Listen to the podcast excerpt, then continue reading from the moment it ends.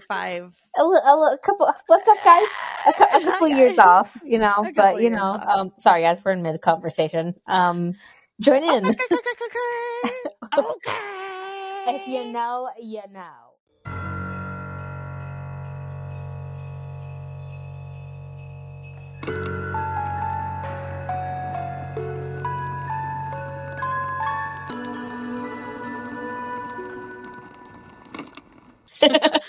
So this is what's with the neighbors. That is Bri. And that is Amy. Bri, I My have a question buddy. for you. Okay, So pull out your phone, got it.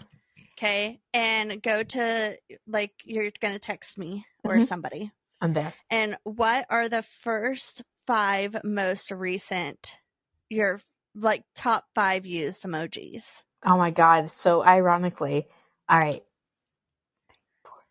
Oh my god, this is. I don't know why there's an ice cube in there. Why is there an ice cube in there? I don't know why there's an ice cube in there, but the bourbon is on point. But this is the first time I drank bourbon in like, you know, a minute. In a minute. Yeah. Okay.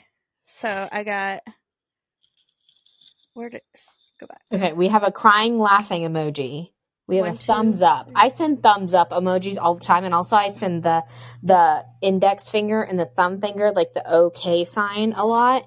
And then I've got a like a eh face. Hmm, like a Hmm. kind of bummed out like. I'm not I'm not super happy. Like I'm not super sad, but I like, oh man, that stinks. And then an ice cube, and then um a whiskey. I assume that's Very- Amy has an upside down smiley face, a dinosaur, a gray heart, a skull, and then the crying laughing emoji. Are we old for having those um, the crying laughing ones? Nah. Does that make us old? Nah. So Bri wanted to go first this week, so I have a neighborhood story. Alrighty. It says Hornet's Nest. Oh, this is also on um, Marketplace. Hornet's Nest. This is a perfect example of a nest. Attached with two branches, several leaves attached. If you're looking for a perfect, untouched, undamaged hornet's nest, this one is for you. Great decor piece. Also, have another. Looks a little wind da- looks a little wind damaged, but still nice. It is in another tree if you want to climb up and cut it down. Can help. And guess how much they were selling this thing for? Oh my god, how much? Three hundred and fifty dollars. Oh my god. I mean, it is a huge hornet's nest, so but also But it's a huge fucking hornet's nest, which means there's going to be a lot of hornets in it. I'm sorry for my f bomb, but you know what? It, wait, wait, wait. Is this a thing, or is this a joke? Because if this is an actual thing, I could see it being an actual thing because people are just stupid. I don't know, dude. I'm sorry, but that's mean- really stupid. So we we had a hornet's nest and we had someone come in and take it down for us. And like a professional and they were really bummed that it was so high up in the tree because they wanted it was the biggest one they've ever seen and they wanted to preserve it. What? Yeah, they're like I wish that we had our bucket lift so that we could preserve it and keep it for the office. And I I'm was like, not surprised. I, I'm really not surprised. Like that. Uh, who would? But three hundred dollars—that's a lot of money, and then That's you're gonna have lot to of money. endure possible stings from hornets, and those bitches are mean. unless it's abandoned. It didn't Yeah. say. true, true, true, true. But so here's the thing. Why are you paying three hundred and fifty dollars for what hornet vomit? That's what it is. it is. Like, okay, whatever. Uh, you know, I did see a famous or a TikToker who I follow on TikTok, obviously. Yeah. Um, she's a mom and she is a very like I don't want to call her a bad parent, but like she was what you would hashtag a bad parent. Like she's a she's clearly a good mom and like kind of like But a mom that you and I would be. Yes. Okay. She's very Okay. like down to earth and like, you know, you get what you get and you don't pitch a fit Yeah. type deal. Yeah. And um she apparently got a comment in one of her videos about her pants and the person asked if she would send her pants and send them to them without washing them. And she made a TikTok video about it and saying like, "Look, I got a comment about this and um they're going to pay me $200 or $300." So um? I'm clearly going to do it. I would do. Yeah. I would. Like, you know, you got to make some money. You want a hornet's nest down? You got to pay $300 to get this hornet's nest. Yeah. And they I get would- the hornet's nest away. Yep, there. exactly. It's like two birds in one stone. Two hornets in one stone. There you go. That's what it is. Boom.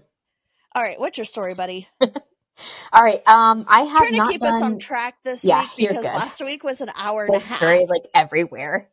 Yeah. All right.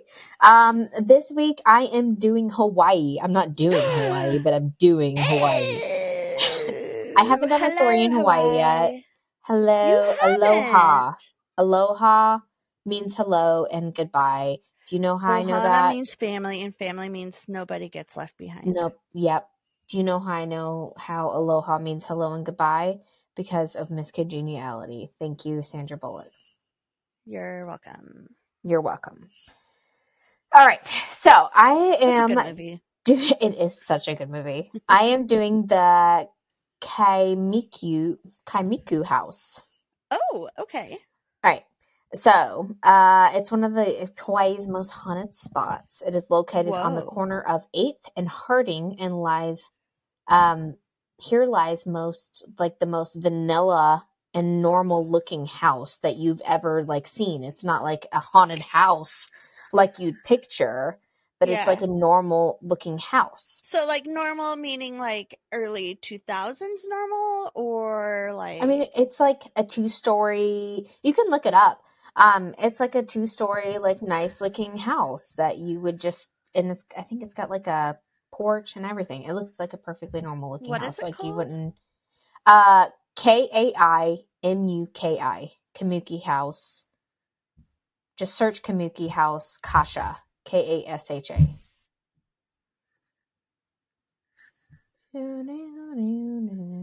Okay, um, while you're doing that, so it's also referred to as the Kasha House of Okay. Kaimuki.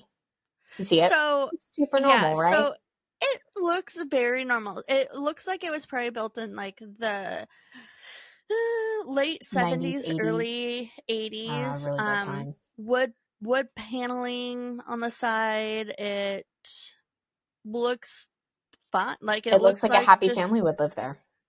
Yeah, like it probably needs some updates, but it's not like super dated. Yeah, it's not like what you imagine a haunted house, but nothing is what you picture. So with haunted houses, anyway.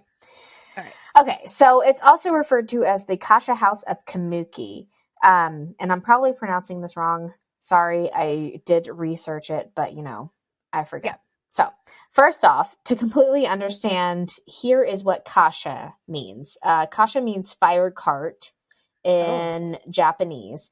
Um, in Japanese folklore, a fire cart or kasha is a corpse eating demon. No, Super fun. At least they're already dead. Just saying. that's true. Um, it's often described as a humanoid cat like demon with a burning tail. Other interpretations of this include a demon will, that will hide in crematoriums or funerals, waiting to steal corpses. Um, so, yeah. Back to the Okay. house. All right, I'm going to give you everything that I have found. Um, fact or fiction, it's what I have found, and I don't know what's the truth and whatnot. So here it goes. Sounds about right. I'm going to go through a couple of different owners and incidents that have happened over the years that have like hit the internet or the news um, or police reports. So, um, Police report. police report. Sorry. I was yawning. You're good. Um, incident number one In the summer of 1942, the story changes often depending on where you've heard it or get it. Um, but this one states that when a single mother was living at the home with her three children, one evening the police were called to the home and found the mother hysterical in the front yard, screaming, She's trying to kill my children.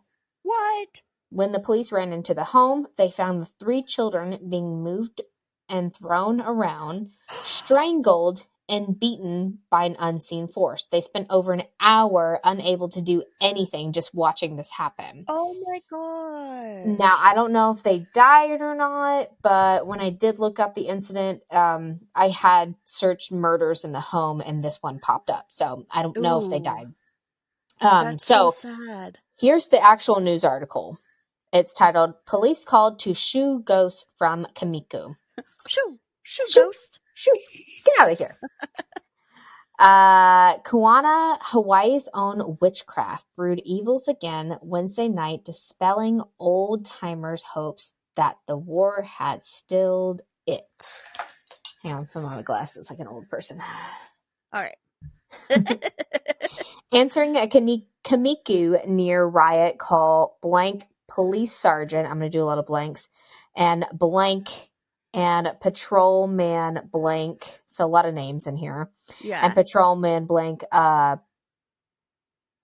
a boy 10 and his two sisters, 18 and 20, shrieking on a sofa. The mother, besides shrieking, was waving tea leaves and sprinkling Hawaiian salt to ward off ghosts.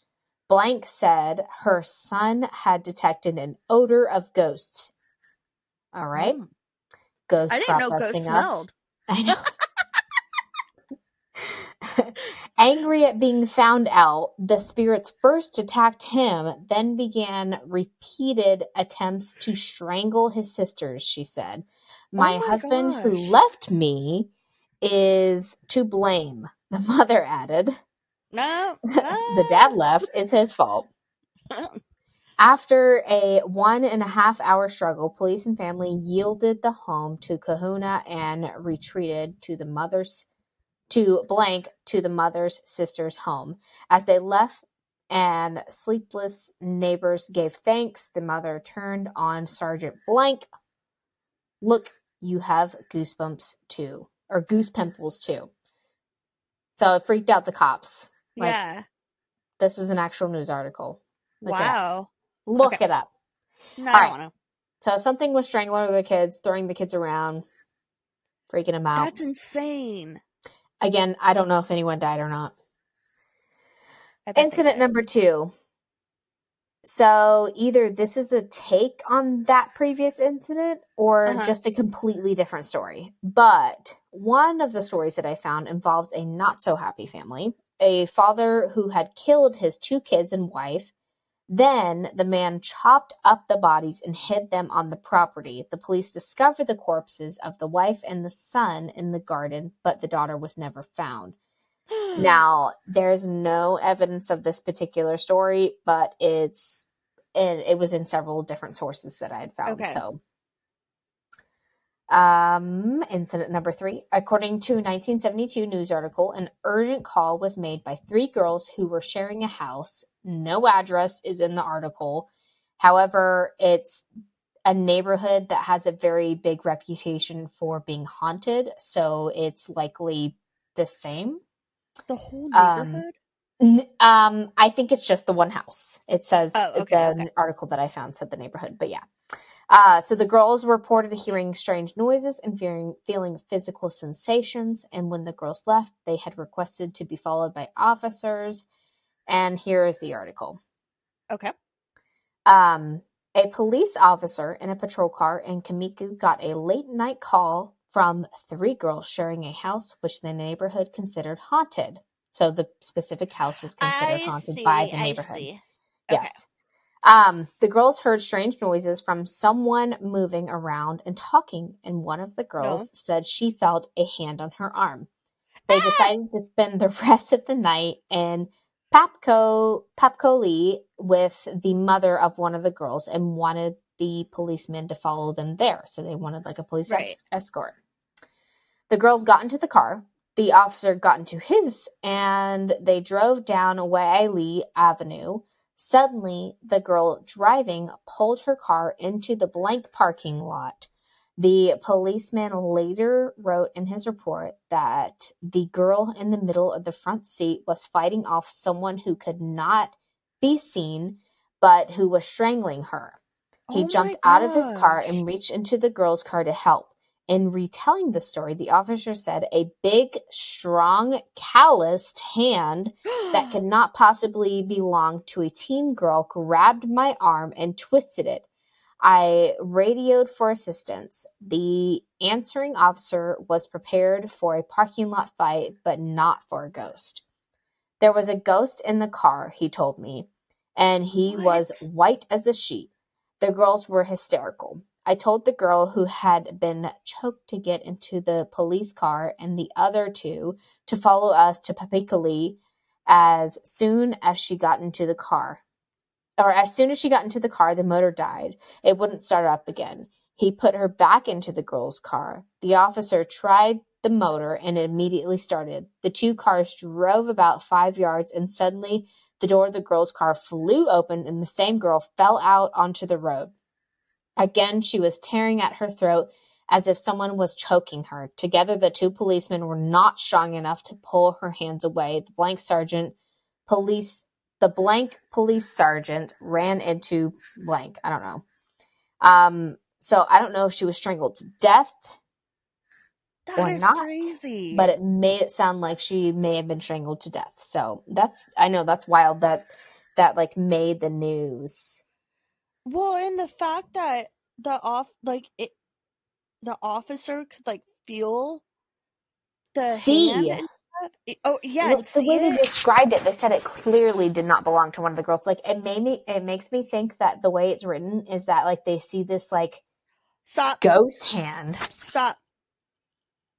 Your mic switched.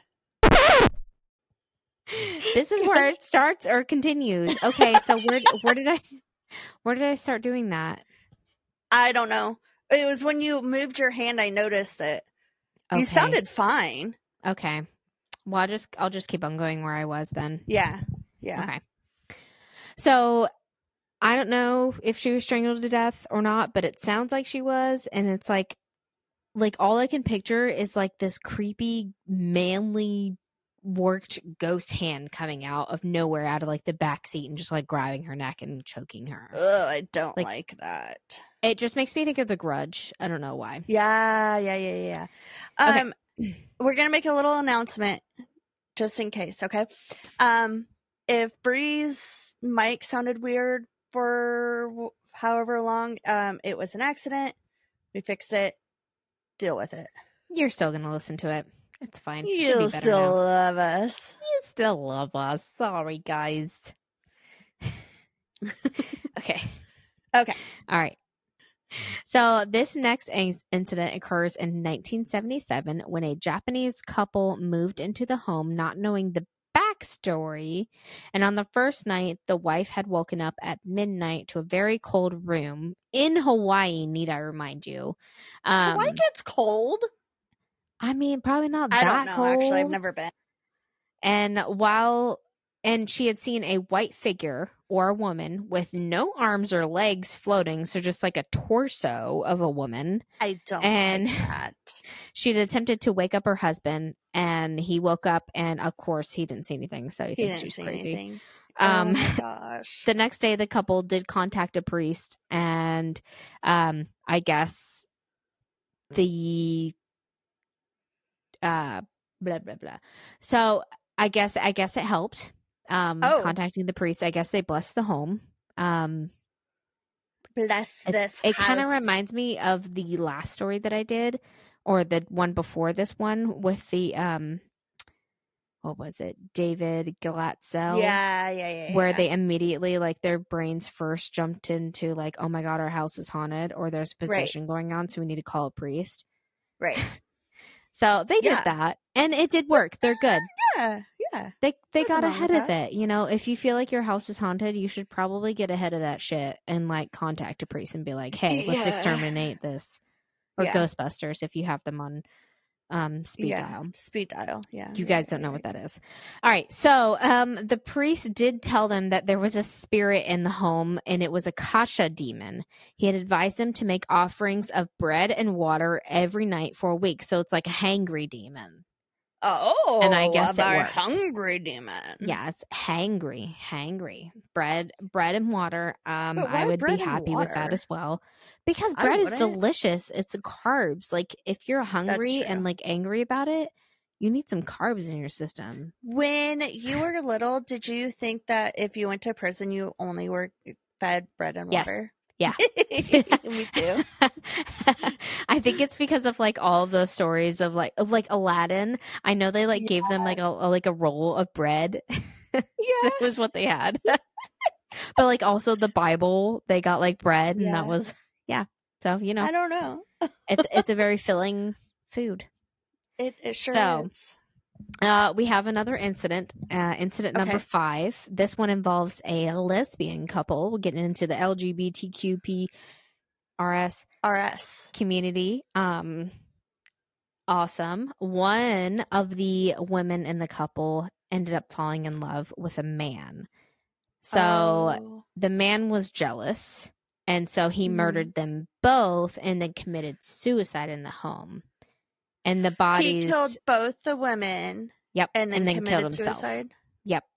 I don't, I don't know that's resolved anything. Oh, thousand percent not. Like you're dumb. You just ruined a good relationship.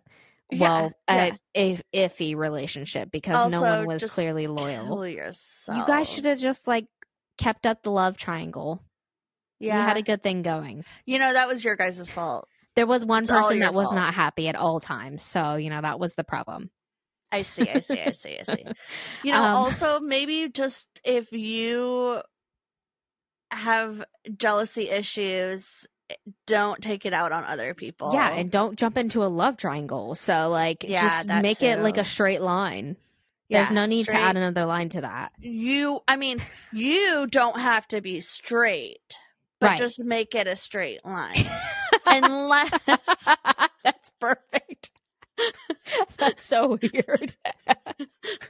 but like you know if you're gonna be in a thruple or whatever like that's fine polygamous or whatever it's called i don't know what it's called that's fine too The But, fact like, that you just, said a you throuple.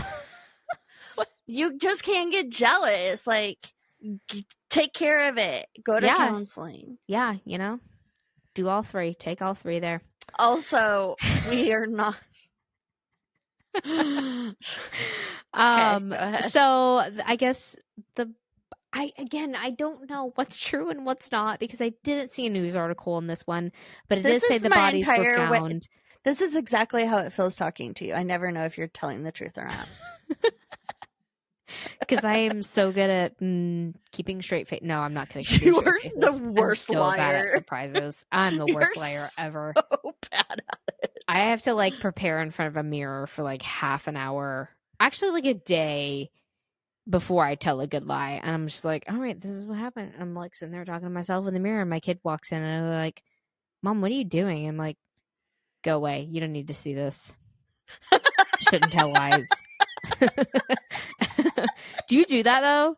Do you like, you know, like talk to yourself in a mirror and prepare yourself for a conversation that's a really important you don't do that oh my god i feel so weird You uh are but who else does that please make me feel better and like I'm sure there's other people that do that. i should be like look i also have prepared conversations with myself that are going to be difficult conversations So, I you normally know. like do a lot of and then like I also have like prepared like reactions for the other person. I'm like, all right, what Oh. if they react this way? What if they're angry about what if they're accepting about it? You know? Like uh you know, like going into the bathroom, like preparing to get your like golden Grammy award or whatever. It's like the same. I mean, I did that thing. when I was little. yeah, you but know, I'm an I, adult. I do that stuff in my head, nope, I do it in real life. So there's and then. I just make a lot of groaning noises and like peel over because I don't want to do it. I have seen you actually uh, your camera. I have actually seen you do that like in person though. I know. You don't do that in the quiet of your bathroom, in the privacy of your bathroom. no, no, I didn't. I didn't mean in the bathroom. I do "Oh, it like. I want to do it. Bri, don't make me. and you're like, you need to do it. I'm like, all right, sorry. all right all right so to wrap this all up um i guess so i did find a more recent uh post from a blogger named keith Oh. man um I guess the original home is gone, and in its place stands a two-story duplex. I guess someone tore it down. Again, I'm not 100% sure on all this. So, you know, it's hard to get facts from fiction whenever it's like a personal, private home. Uh, So- yeah. So this guy um actually lived there for a short period of time, I believe in 2015. Whoa. Um he knew of the home, he knew of its past, but he was in a really rough situation, if anything maybe a worse situation than living in that house. And so like he was like, you know, it can't get any worse in the situation that I'm in right now. So I'm going to live here with a couple of friends. So uh, right after moving in, they all agreed on some ground rules, including no Ouija boards, no Halloween parties, and no challenging the ghost or tempting fate.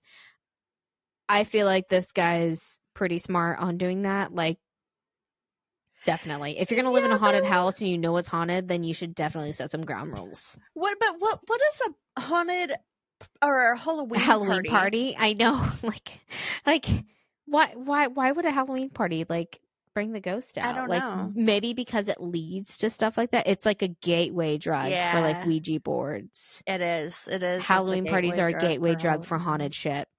Um, so, um, he wasn't too worried. He claimed, and uh, I guess his landlord actually lived above them with like a family, and they had had no issues for years. Oh, So okay. they weren't stressed about it.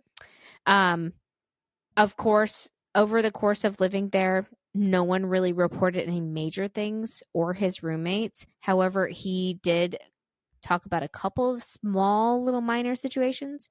Um, he would sometimes wake up at exactly 4:33 a.m., wide awake, wired like he had just had a cup of coffee. Um, and he said that he would sometimes uh, feel like something was watching him, and the room would be freezing. He had a Oh. personal like AC unit in the room, and he would set it to 72 degrees. And he said overnight it would drop to 60 again in Oh. Hawaii. Yeah. He also had like a gut feeling that something was very wrong and again like something was watching him. Um he couldn't see or feel or hear anything like in the room with him, but like he Right. just knew. Um also following him waking up, all the smoke alarms in the house would all like beep once in unison, which makes me think the Kasha thing with the fire tail. The cat, it's like a. They some people described it as like a demon with a like as a cat with a fire tail. Like it Right. makes me think like, what if it's the demon setting off the alarms? I don't know. Um, so they would beep all at one time, and like these things are not programmed to be together. Like they're all like separate. Right. So he would also feel panicked, like, um, and it would lead to him running out of his room. And once he would leave his room, he would feel fine. So he felt like maybe his room was like the center of something oh, it could be. bad happening. Yeah. Maybe something bad had happened in the spot that he his room was in, because none of his other roommates had had had reported anything, and he had had like eight different roommates in the period of living there. But he said Okay. ninety nine percent of the time that he actually did live there, nothing crazy happened. So, um, I'm sure it's a pleasant-ish place to live now. So you know, Yeah. if you want to go live there, go for it. But you know, also, you know, maybe you should also set some ground rules just in case, because you never know. But uh, that is the Kamiku, the house in Kamiku, um, Miku. with the Kasha demon in it. That or one was maybe fun. not in it. Yeah, it's different. Yeah, I liked it. Thank you. You're welcome. That was a good one. Um. Also, I wonder if there's the people that live there. I wonder if they have like a TikTok, and I like maybe, I should look it up. I should look up the house on. TikTok. So this week I am doing my second part of my three part series I have been dying to hear more of this. Sorry. it's okay of the uh what uh the what what did I call it um of the McDonald's strip search Oh, the Incidents. McBurglar. That yeah The so McBurglar burglar. if you didn't listen to last week's um you can listen to this week but you might not know what i'm talking about um so i'm just going to do a little recap so um a young girl was uh forced to uh that worked at mcdonald's was forced to strip uh because a, an officer called the McDonald's and and told the managers that she was accused of dealing drugs, dealing and doing drugs, and stole a little girl's coin purse. And so there's like, a little girl's coin purse. yeah. So there was just like terrible things. They were like, she was being forced to like stand naked and stuff like that and do jumping jacks naked and whatever. So, um, where I left off was that the that was in Washington, right? Yes. Okay. Sorry. Um so uh the where I left off was that the detectives put in in Google McDonald's strip search into Google and they realized that there is multiple incidents throughout the United States. So um in all of the incidents the male caller would claim to be either a police officer or another kind of authority figure and then ask the store manager to assist in the investigation. Their request always involved ordering a strip search and be to be carried out by on a young woman, often a teenager. Most of the calls were made to fast food restaurants, mostly McDonald's, but some grocery stores also received a call some calls. Um, the caller appeared to be deliberately targeting small town communities. Uh, he had it had he had been active do, actively doing this for 12 years Oh with god. the earliest call dating back to 1992 there were there was a sudden spike in reports throughout the late 90s and the early 2000s um the one uh on november something in November, female manager at the McDonald's in 2000, Litchfield, and let me repeat that. So, in November in the year 2000, a female manager at a McDonald's in Litchfield received a call from a man claiming to be a police officer.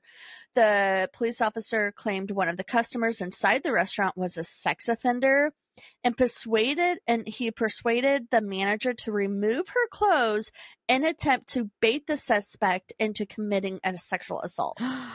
Um, he promised that the undercover officers were monitoring the situation and would rush in to protect her before an assault could actually take place. Dude, th- I don't know how this guy needs to be a car salesman. I how could you convince someone to remove your clothes as a a McDonald's manager? you could like, hang up on a police officer, couldn't you? Unless they yeah, show their you're fa- not. Yeah, so freaking hang up and wait for them to show themselves in person. I'd be like, come down here and talk to me. You don't. if Like, a police okay, officer bye. calls you, you have you have no reason to talk to them. There's no, absolutely not. So by the time I hang up on them all the time. The people asking for donations. oh, I don't know if it's real or not, so I'm always like, click. I don't know why police officers would be calling you asking for donations. Exactly. So I always think it's a scam. So I'm always like, meh, bye. if it's like, if it's like a local it's from police another state. department, No, it's not even local. It's it's always from yeah, Florida. no. Yeah, they're. I've Your never heard of that before. right. That's a new scam. I didn't know about that one. I don't know if it's a scam, but yeah. So, can you hear my dogs barking? Yeah.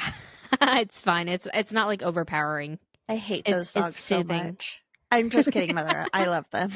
I was about to say your And- mom listens. but Ted Teddy is the like he just learned his voice like a couple weeks ago. Like he learned like barking. What? Sorry, I just realized we like Teddy Roosevelt, and now we can call him Teddy. Roosevelt. And I it's call not even him like Mis- Teddy Bear. I call him Teddy. He. I call him Mr. Roosevelt all the time. I love his name. It it's perfect. Or I'll call him Theodore. Oh, cute. I know. So, um, but he just recently learned his voice a couple weeks ago. So now everything he was like, and then he gets the other ones to do it. He, he's probably like, "Yeah, watch this, guys. I can make these dogs bark." oh my gosh. So, by the end of the year of 2000, more than a dozen of these scam calls had been recorded. In 2003, there had been almost 60 similar incidents. Uh, police dep- the police departments struggled to determine what actual crime had been committed and how the per- how to pursue the caller because they don't know where the call is coming from, and they're like, "Well, Right. I mean, technically, he didn't do anything. He just told them take off your clothes, and they did. So, what crime is being committed? Right, I guess so, yeah. But impersonating a police officer. That is one, yes. So, as time went on, the perpetrators' demands grew increasingly more aggressive. In February of 2003, the perpetrator called a McDonald's in Hinesville, Georgia. We used to live there. Georgia. Um, pretending to be a police officer, he commanded the restaurant manager to strip search a female employee in the women's bathroom. He then convinced her to bring in a male employee and have him carry out a cavity search on the victim. yep. So Oh in 2004, there had been uh, 70. I typed the word, it's 70, but I typed it out like in the words instead of the numbers. And so it looks weird to me. Um, so by 2004, there had been 70 of these hoaxes um, perp- perpetrate- perpetrating across the 32 across 32 American states. oh my Um, gosh. In February, he targeted four separate Wendy's fast food restaurants in several neighborhoods south of Boston, Massachusetts. Massachusetts? Massachusetts? Put a little sh in that. So investigators there initially believed it was a local matter, but after looking online, they discovered the true extent of what was going on. A multi-jurisdiction task force was established to investigate the crimes. Well, they had to. yeah, like- exactly. I, I was just thinking, like, is there a way that they can do, but you just answered it. Like, they're all, Yeah. like, getting in together on this one little, like, Yeah, project. normally normally that goes to the FBI though. If it's Okay. across state that would make sense. lines, but I guess they didn't. Maybe the crime isn't big enough for the FBI to be involved. I don't know. So, um, this was led by Detective Sergeant Victor F- Flattery. Um, just the few weeks before Laura Fletcher was assaulted, a 17 year old female customer at a McDonald at a Taco Bell in Mar- Maricopa County, Arizona, was strip searched by a manager while he was on the phone with the supposed police officer. Like Laura, the girl was made to perform jumping jacks and endure a cavity search. On this occasion, local law enforcement wasn't involved. Uh, so the multi-jurisdiction task force was established in Massachusetts.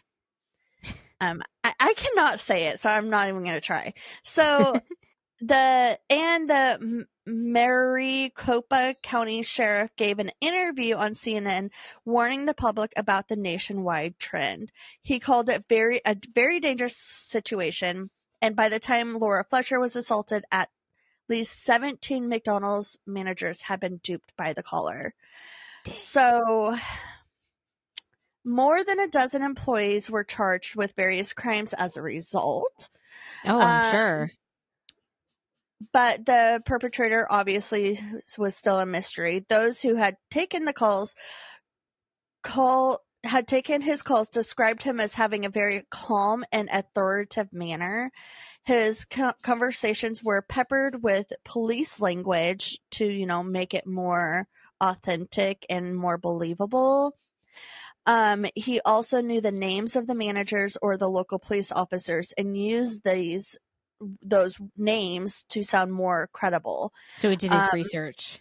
He would do his research. Some of the managers carried out the caller's orders with enthusiasm, Oh my gosh.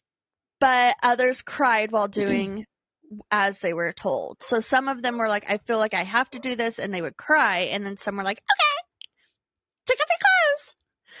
Um, one individual who was assaulted, who was an, assaulted an employee on the caller's orders, later stated, "I didn't want to be doing it, but it was like he was watching me," which is very bizarre. And very uncomfortable. Yeah, But Upon also, learning- like, if he's watching you, then why don't you show yourself? If you feel if you feel like Exactly. they're watching you. Yeah. Upon learning of the scammer's extensive history, Detective Stump made it his goal to identify and capture him once and for all.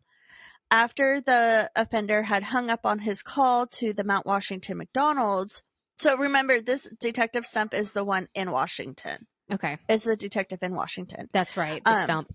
yeah. uh, Detective Stump made it his goal to capture him. After the offender had hung up on his call to the Mount Washington McDonald's, an employee had uh, thought to dial star 69. Yeah, that's what I was gonna say. Yeah. Um, this, and for those who are young and don't know what star 69 is, this function allowed a call to be made back to a landline because we didn't have caller ID back then. Right. Um, so it called that number back for you. Um, so It still works. Oh, it does? Yes, I'm pretty sure you and I have tried it before. Oh, that's right. Yeah. Okay. You can also be an unknown caller. It also Yeah. makes you an unknown caller. Right. Or is that star 67? I think I it's think both. star 67. I don't know. I don't know either. So, um. Okay. so the employee jotted down the scammer's number, but it was listed as a non existent phone. So he had the phone number, but it wasn't a real, there was no phone attached to the number. Okay. Um, despite Weird. this, yeah, Detective Stump was able to determine that a prepaid calling card from a telecommunication company AT&T was used to make the call. The discovery had also been made by other this discovery had also been made by other police departments, but they struggled to find any further information. So Detective Stump was able to trace the use of the card on a payphone located outside of a supermarket in Panama City, Florida, more than 600 miles away. Ooh, hoo, hoo. I, I- my guess was going to be payphone. Yeah. After calling AT&T directly, Detective Stump learned that the largest seller of this, their phone cards in Panama City was made at a Walmart. They were there were three Walmarts in Panama City, so Detective Stump contacted Panama City Police, who put him in touch with Detective Victor Flattery, the investigator leading the Massachusetts based task force investigating the strip search scammers. Detective Flattery had already linked the Boston scam calls to an AT&T prepaid calling card sold at a Panama City Walmart. So it look sounds like they're just doing the same work Okay. and not, you know, like he's just like one step behind them. Right. Um, the sourced, uh, this they sourced the card's personal identification number. So the PIN, oh, the PIN number, dummy. The PIN number. um, the PIN number and determined it had been sold on Friday, April 9th at 3:02 p.m. less than two hours before the caller initiated the call to Laura Fletcher's McDonald's.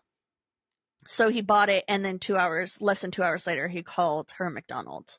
So the card was purchased with cash, so there was no paper trail. Yet this particular Walmart had surveillance cameras filming its uh, registers. So, footage taken at the exact time the card was sold revealed that the buyer was a white man aged between 35 and 40. He had dark, slicked back hair and eyeglasses. He wore a pair of pants with a blue stripe down the side and a black jacket with a small white lettering. Uh, Detective Flottery recognized the man as one of the individuals who had deton- deno- denoted. Detective Flottery recognized the man as an individual entering another Panama City at the time the calling card was used and the Boston scams was born. So he realized that this was the same guy that was at another Walmart buying a calling card for the scams that happened in Boston. Oh, okay. So he's like, okay, this has got to be the same guy. So on June 28th, Detective Flottery arrived in Panama City to speak with the local detectives. When showing the Walmart CCTV footage of the suspect, the Panama City detectives immediately recognized his clothes, clothing. And sure enough, it was a uniform worn by officers employed at the Bay Correctional Facility, a private prison in the area. So that's how he knew the lingo. lingo okay. the the police lingo. right. Um, Detective Flottery went to the prison, and the warden identified the Walmart shopper as a 38 year old David Stewart. He was a guard who had worked at the prison swing shift for the past 11 months. Stewart was married and had previously worked as a truck driver and a small and a mall security guard. What what what prison was this? Uh, hold on. Um, the Bay Correctional Facility. Okay. Um, Stewart was married, and oh, I already said that. He also volunteered as an auxiliary share as an auxiliary auxiliary sheriff deputy. The detective Flottery paid Stewart a visit, and after introducing himself, Stewart said, uh, after introducing him himself, asked, "Why would a sergeant from Mass- Massachusetts come down here to talk to you?" And Stewart replied that he had no idea. Detective Flattery then asked whether he had ever owned a calling card. At that moment, it appeared to Detective to Detective Flottery, Stewart started sweating super bad. He unclipped the tie he was wearing and asked whether anyone had been hurt. And Detective Flottery said that no one had been physically harmed, but he was sure there would be ongoing mental trauma.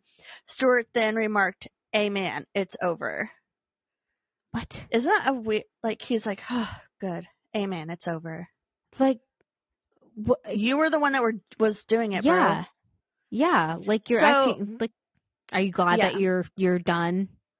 I mean, I know maybe that- he's maybe it's like Jeffrey Dahmer when he was like I was just happy that someone that. finally stopped him and he Yeah. he knew like mentally like what he was doing was wrong, but he like Mhm. couldn't stop.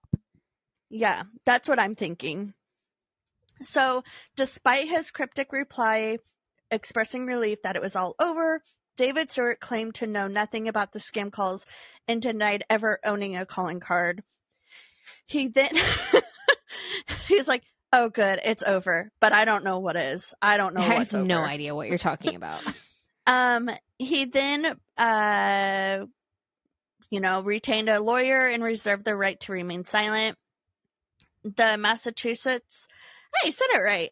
Investigators were unsure what to uh, what to even charge him with, and Panama City police were unfamiliar with the calls he was accused of making. So, the the police in Panama City have they have to have a probable cause in order to arrest somebody, but he didn't technically do anything in Panama City. So like in their jurisdiction.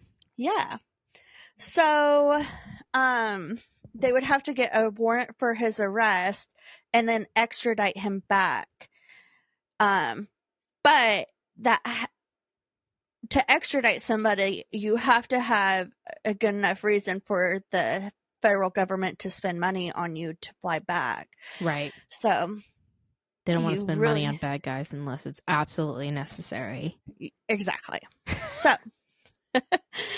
uh so uh 20 miles north of Panama City, officers pulled into the dirt road that led to Stewart's mobile home. They had been issued a warrant to search the premises.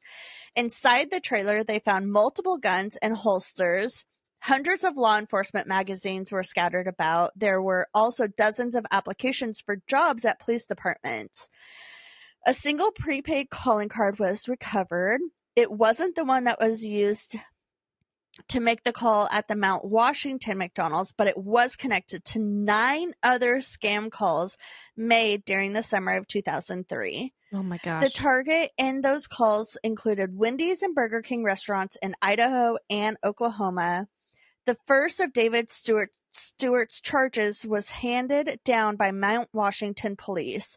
They charged him with soliciting for sex, which is a felony crime.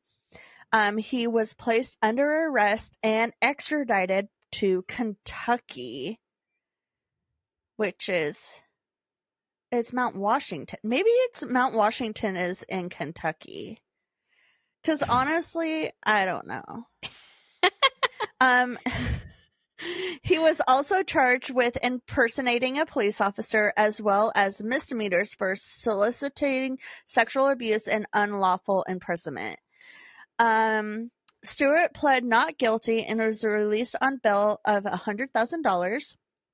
His trial was slotted to take place at the end of the year. The other individuals involved in Laura Fletcher's assault were facing ramifications of their own. Walter Nix was charged with rape and assault.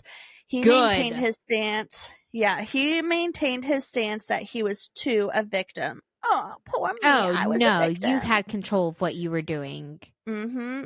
Um, he gen- he said he generally believed that he was following the orders of a police officer, even when those orders turned violent and sexual. Yeah.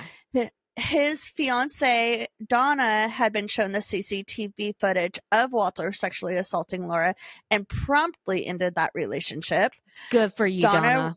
Yep, Donna was initially suspended from her assistant manager position at McDonald's and later fired, um, dismissing her notion of company policy, specifically bringing non employees behind the store counters. You're really not supposed to do that. Do you know how slippery it is back there? Oh, I bet it is. That's like the biggest reason that you are not allowed to let people back there is because the floor is so slippery. Because it's so greasy. greasy, yeah. um, Donna was also charged with one misdemeanor count of unlawful imprisonment.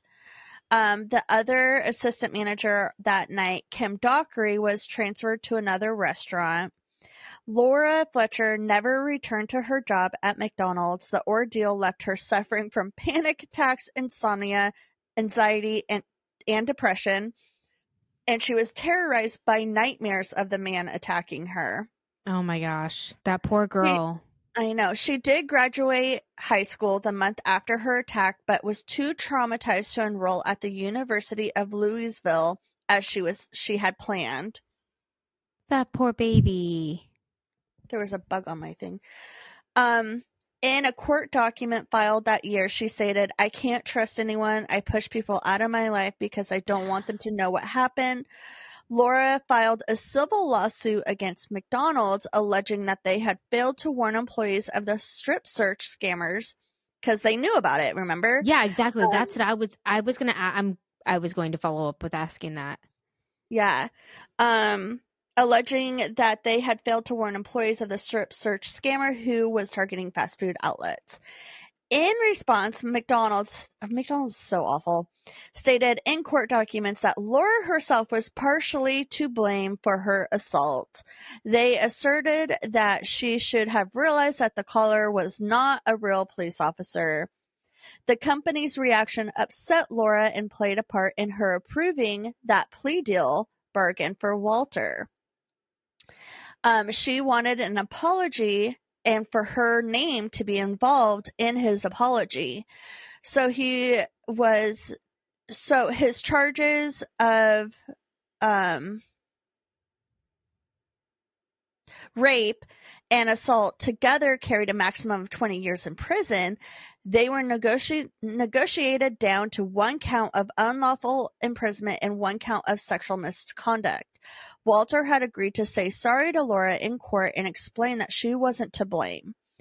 So th- she did this so that she could use his apology in her civil suit with McDonald's. Right. Because if he She's getting the bigger fish. Yes, yeah.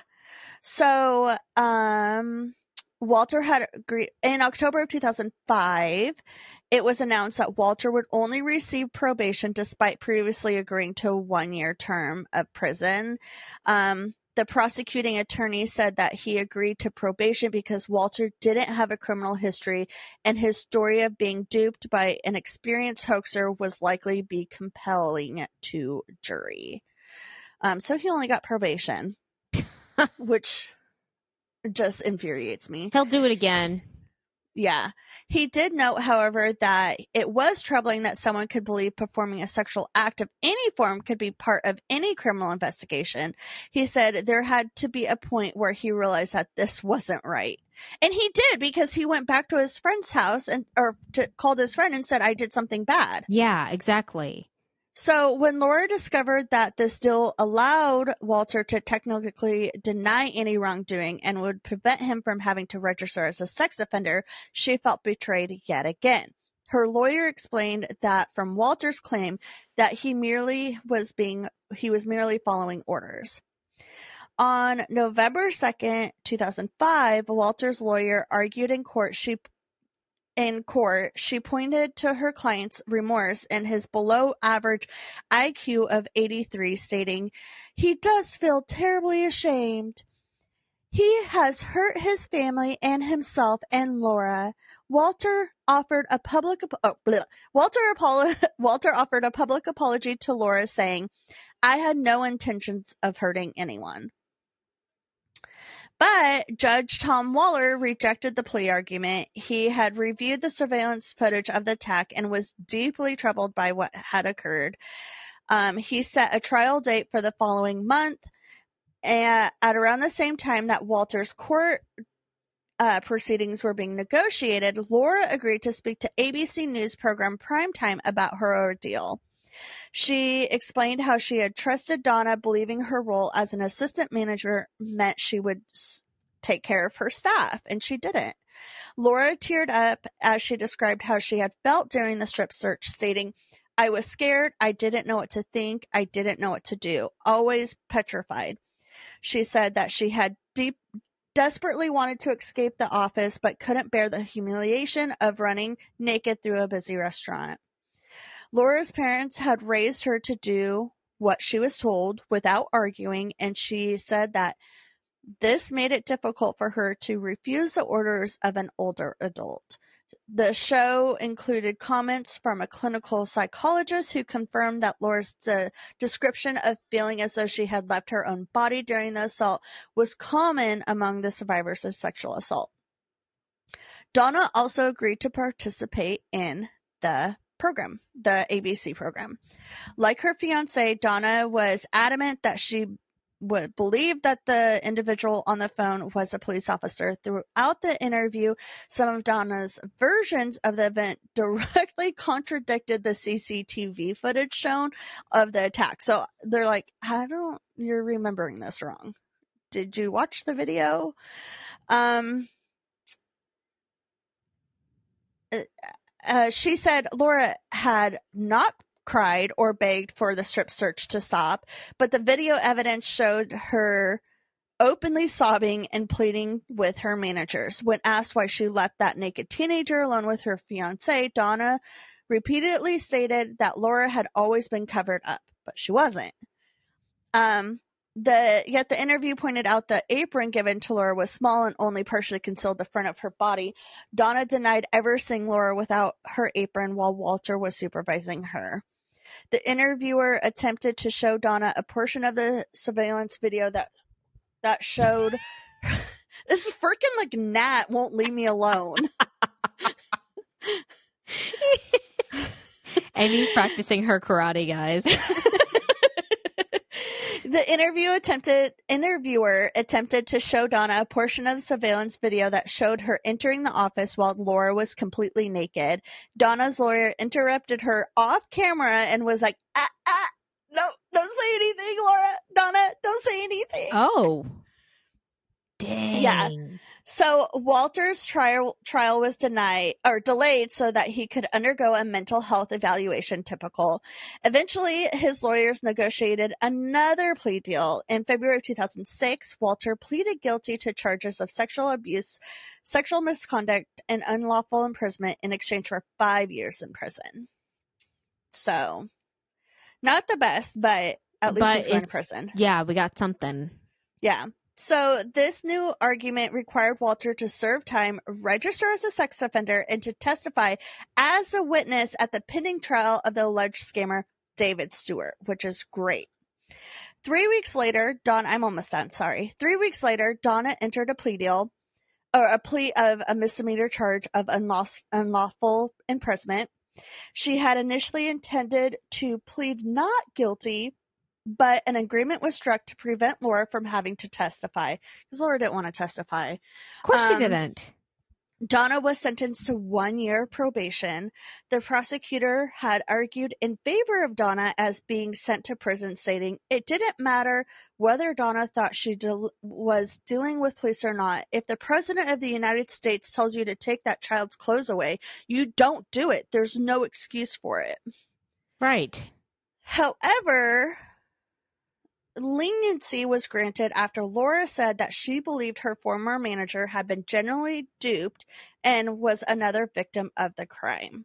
So Laura was like, No, I really think that she thought what she was doing was right. So, which I'm kind of shocked by. I would be so mad at my manager. Yeah, I would too.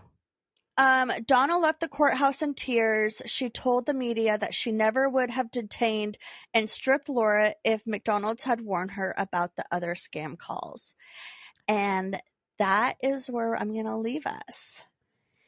For I have so many on this I know. because I have, I have, you know, I have a history with McDonald's, so I have things I need to say. You should. First off, You- being a perfectly, you know, normal human, I'm not a normal human being, but I'm a human no, being. she is not normal, people.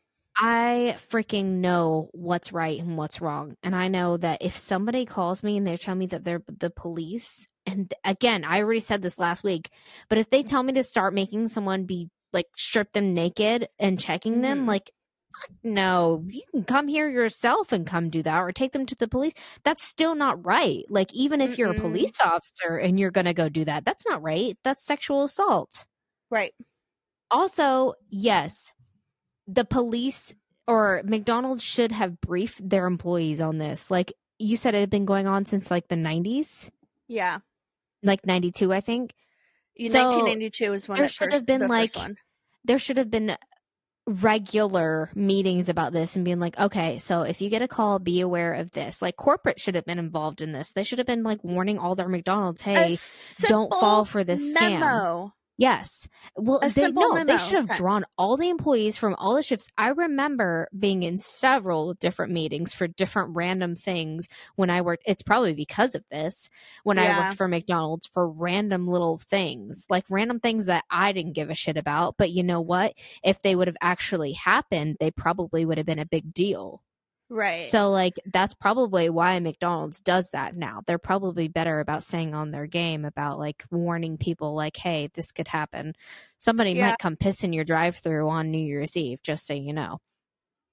Had that happen. happen. Um, um, but yeah, like, come on. And also, like, Donna, like, come on now. Donna, Yeah. I don't You're think she's as innocent as she claims, unless she has a really low IQ like Walter. But still, But the fact that she called him to come and watch her I know naked, unclothed, that's disgusting. that's just I'm sorry, but you are a garbage human being for doing Yep. that. I Yeah. think this girl's this girl's life is ruined. She's traumatized. Yeah.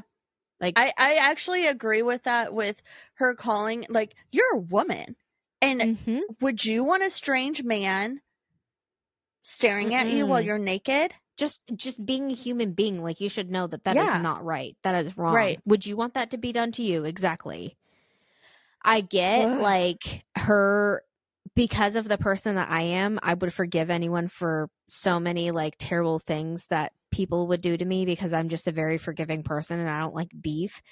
But Yeah. like like I get where me. she forgave her because like I know like maybe like I was trying to think of maybe like she was under stress because like McDonald's does get busy. It gets Yeah. super busy, gets super stressful. You ha- and you said they were shorthanded that night, so like they had so many things probably going on. Like it does get really stressful, but on the other hand, Yeah. like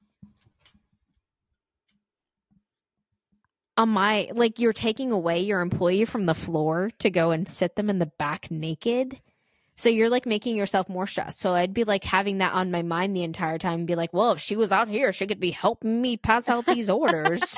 but Like- no she was a drug dealer yeah, like Yeah. mm, but okay so uh the other assistant manager that came to take over donna's Yes. she, no ramifications for her she just got switched to a different She mcdonald's she yes, exactly She probably because she was higher up or she knew someone. I guarantee it. she wasn't higher up though she was just another assistant manager Well then maybe she knew someone. Or maybe she was just that lucky. She was just that lucky. because she knew about it. Sh- That's that's uh uh an accessory. She may have not made Laura go into that room and be strip searched, but she knew about it and didn't stop it. Yeah, she should have gotten in trouble too. Somebody should have called the actual police first thing. Yeah, I I'm sure a lot of those employees that were working that night that knew about what was going on, or maybe they didn't know, but the ones that What was it? Like, the cook that was the, nice cook one. that was He was like, yeah, "No, this is not right." Yeah, he. I bet he feels so bad for not calling for not stopping it. Yeah. Oh, yeah, Oh, I'm sure all of them do, but like at the same time, like common sense, people. Even in the even in Common that even then, you should know that that this is not right. Yeah. Well, I mean, he did say it wasn't right, but he didn't do anything about it. yeah, exactly. So I mean, but what are you gonna do? You're gonna go grab the employee. He didn't have a. He probably didn't have a cell phone because cell phones weren't that big then yet. Yeah. Not everybody had a cell phone. Like, is he gonna go grab the the work phone? No, someone's on the line. That's true. Yeah. So in Um, his defense, there's that. Yeah, I agree. Ugh. I'm gonna. I'm probably gonna go watch this tonight because I feel like I Yeah. can watch it now You and can then watch like it now. still yeah. have a little bit of. I'm still gonna Yeah. argue all of this next week because I'm just infuriated by it. Ugh. um, it's called "Don't Pick Up the Phone" on Netflix. okay, it's on Netflix. Okay, perfect. So there you guys go. Yeah. You guys can watch it and uh, relive the terrible. Not relive it, but oh, po- watch these people relive it. Yeah, I actually didn't get. I I didn't even watch. I haven't watched it. Oh, you should watch it. Yeah, I'll, I'll watch it tonight. Um, but I got my my stuff from other podcasts and online. It's a really good story. Yeah. So I don't that would be interesting to see what is on the documentary. Yeah, definitely. So, anyways, do you have a neighborhood story? I Look at do this. We're going to finish right at an hour. I know. Look at us. We're just like on top. Oh, wait, it no, it's not an hour because we have the other recording. Other recording. Oh yeah. Oh god. oh my god. Okay. Well, real quick announcement, guys. Um, first off, um, I am working on our seasonal holiday shirt. Um, I have a design. I just have to print it out, so I should be Please releasing it, that soon. Yes. Um, also on that note, we have a old one. We have one more old one. It is size large, and it is our Tabernacle Cookies shirt. So, my thing is, I want you guys to guess. I'm going to make a post as long as I remember those. Um, I'm going to make a post and ask you guys what you think our next holiday episode shirt is going to be called. And yeah. if you guess right, there can be more than one person who guesses right. I'm going to send you this large shirt. Yeah. So, guess what our next episode is going, or ex- holiday episode shirt is going to be called, and I will send you last year's. Um, it is the last one. I'm not going to be making it anymore. It's done, worn, So, over. uh, just to clarify, do they have to comment on that post or can they just like email us or or send us a message on Facebook and stuff? I think they should have to comment on the post. Okay. I'll make a post. So, keep an eye on the post. I'll make it tomorrow, which is And is it going to be on our page or in our group? both. Okay. So, comment on the post. Before I and forget. can I play because I forgot what we picked? yes. I'm just kidding. I have it Oh. up on that little shirt. Okay. So keep an eye on for that. And then also we are working on doing a paint night. We gotta figure out the deets, but that is tentatively on December 9th. Yes, we're looking at December 9th for our paint night. It'll be free. Yeah, a free paint night. Free paint night. You guys you just can gotta get just the like supplies. Yeah, it's just a hangout thing. We'll let you guys know which video we're doing and what time and what supplies you need. So, like, what color paint you need. It's just like usually acrylic and whatever size uh, canvas you want to use. Yeah. So, it'll be a Christmas theme. So, you guys can do it with us with this year. Instead of doing our holiday episode, we're going to do that with you guys Yeah. or try to. We're going to try to make it work. So, um, be looking at that. Yes, it should Yeah, work. keep keep keep your ears peeled for more details. Yes, get So- your potato peelers and peel your ears. Do you Um, have a neighborhood story? Yes. Uh, this one says, I caught kids smoking weed. no, not the No. devil's lettuce. Two kids in a black suburban. Both of the perpetrators were white males, ages 16 to 18. One was kind of handsome, and the other was Oh. nerdy. No offense. Oh. Please report if you see them hotboxing around the neighborhood. Someone commented, and please nobody drink alcohol. And the other person commented, agree. Some do worse things than smoky weed. Leave them alone. Um, like comment on how underage children look nerdy or handsome. I was just going to say that. Let's start. let's let's call the Karen who just talked about. what are you doing? You look like you're fighting your mic. This freaking net. Emmy's We about to should drop not- a beat. that was the bluey sound. it was. But yeah, let's call out the the Karen or the I guess the Sharon because she's like the sexy Karen who drinks a little bit too much Pinot Grigio and is like, mm, the sixteen year old down the road, he looking That was fine, handsome. but his No. friend is kind of nerdy. We should not be objectifying underage children. Yes. Um. Yeah. Like you should have not abated. You should have reworded that post. I get it. Like you don't want kids hotboxing their car in front of your house or something. That's fine. But at the don't same time, to, we don't need they'll to be talk about what like- they look like. let's say, let's not say, let's just say there's just some teenagers hotboxing a car. Not like one of them was kind of cute. I kind of like him. I You think kinda if, like, it. Maybe I send him like a little note or something or a text, like he'd answer back. So cute. Sharon, this is my address. Beep beep beep beep beep beep. beep. Come, I have I have things to talk about with and you. Pinot Grigio for you and as well. Pinot Grigio. uh, only afternoon, obviously. So Yes. come like at one o'clock, and it will be allowed. Yes. Sharon sounds way more fun than Karen, but also she can get into a lot of trouble if she's not careful. Sharon, Calm down, Sharon. Calm down. We're gonna get sorry it was long. Um we love you. go watch the Netflix documentary about this story. So uh, I'm gonna go watch it too, and also um, be on the lookout for um, neighborhood posts on our What's with the Neighbors group and Facebook page. Love you guys. Love you guys. Have you checked in on the neighbors?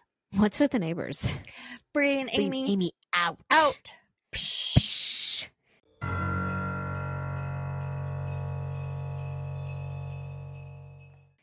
Ah, oh, freaking gnat. The cats aren't here. Say hi to our cats for us. Meow. Don't get dead. Oh, don't get dead. Yeah, don't do that. Goodbye. Okay. Goodbye, goodbye now. Bye now. Bye bye. Goodbye.